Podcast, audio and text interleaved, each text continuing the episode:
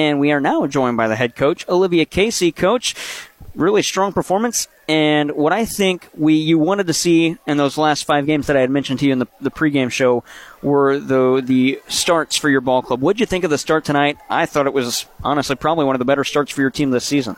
I agree. Um, that start, I think, was our strongest of the season, like you said. Um, you know, we are really trying to instill in our girls that every single point matters. Um, we kind of get complacent every once in a while where, you know, um, it's 10 10, what's this one point matter kind of attitude it feels like sometimes, and trying to get them to understand that that one point can make the difference in a game, that can change the momentum. Um, has been kind of a challenge, but I think they're starting to understand and buy in. At least tonight they did.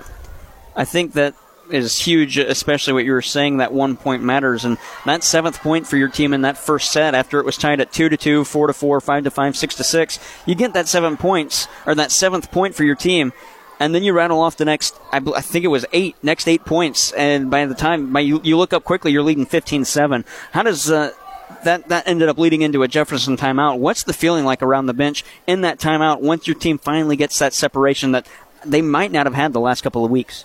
You know, we've also been talking about, yeah, it's easy to get excited whenever you're getting, you're scoring, whenever you're getting kills. Yeah, it's easy to get excited, but we don't ever carry that excitement over to the next point. We don't ever make that next point happen because of the excitement. And I felt like we did a much better job tonight as far as, you know, the excitement comes first, points will follow. Um, and we did better, especially in the second and third set. But like you said, it's so much momentum in volleyball. As soon as you get that one point, it can turn into eight points. But just like that, you look up and it's, you know, almost like an unreachable goal, it feels like for some teams. Um, but getting them to understand momentum means everything. Um, that one point matters, and you know the energy has to come first in order for points to follow. Has been huge.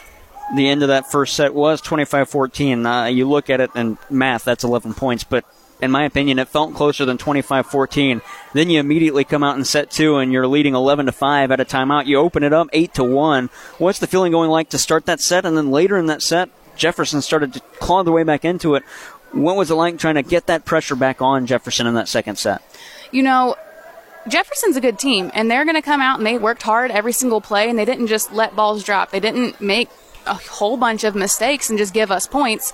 Um, we had to earn points, and that's been one of the things that we're trying to make sure that we are making the other team earn points also. Um, you know, again, like momentum in volleyball, it it goes back and forth, and just trying to side out sometimes feels almost impossible. Um, especially like you said, at the end of that set when Jefferson was clawing their way back in, it was it was one of those things where it's like, just come on, one pass, and we can have a set and a hit. Um, but you know, it all starts with that pass, and sometimes we just couldn't get that. Now, when you guys could get that good passing to either of the outside hitters, Madison Dunn and Avery Johnson tonight, probably the two keys to the win in this game. Madison Dunn had 12 kills by my count. I believe it was nine kills and an ace for Avery Johnson. What did those two do well from the outside tonight? those two are such athletes. They are able to go out. They are able to cut the ball. Um, you know, they are very good as far as listening to their coverage behind them and being able to move their target of where they're hitting at.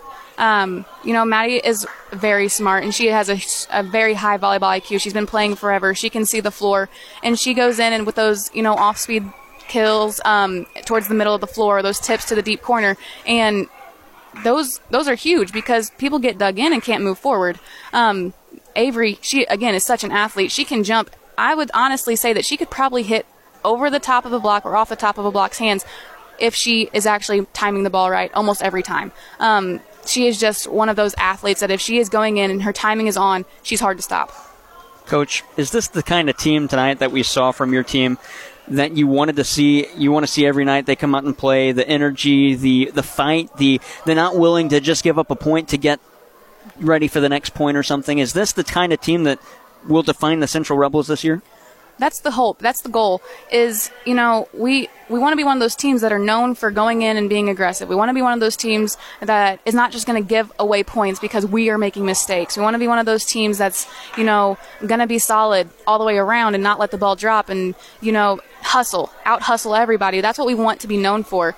Um, but that's a work in progress because, like you said, this game we did those things well, but some games we don't. And just trying to string that consistency together has been an issue. Um, high schoolers are up and down, but I we ha- we're starting to figure out. I think, you know, getting to a consistent spot where we want to be at as far as our energy, our play goes, and staying there hopefully. it doesn't get any easier for your team either. You got St. Genevieve coming up on Thursday. That opens up MAAA conference play, coach. And we'll be there on Thursday. First off, what do you know about St. Gen? Well, I know that St. Gen, they came in to this season. They had lost a couple key players from last year, um, but they're super athletic. They're not going to let the ball drop. Their their defense is they're going to get the ball up. Um, so we have to make sure that we are playing every single ball out and we're not giving them free balls. If they get a free ball, they're going to score.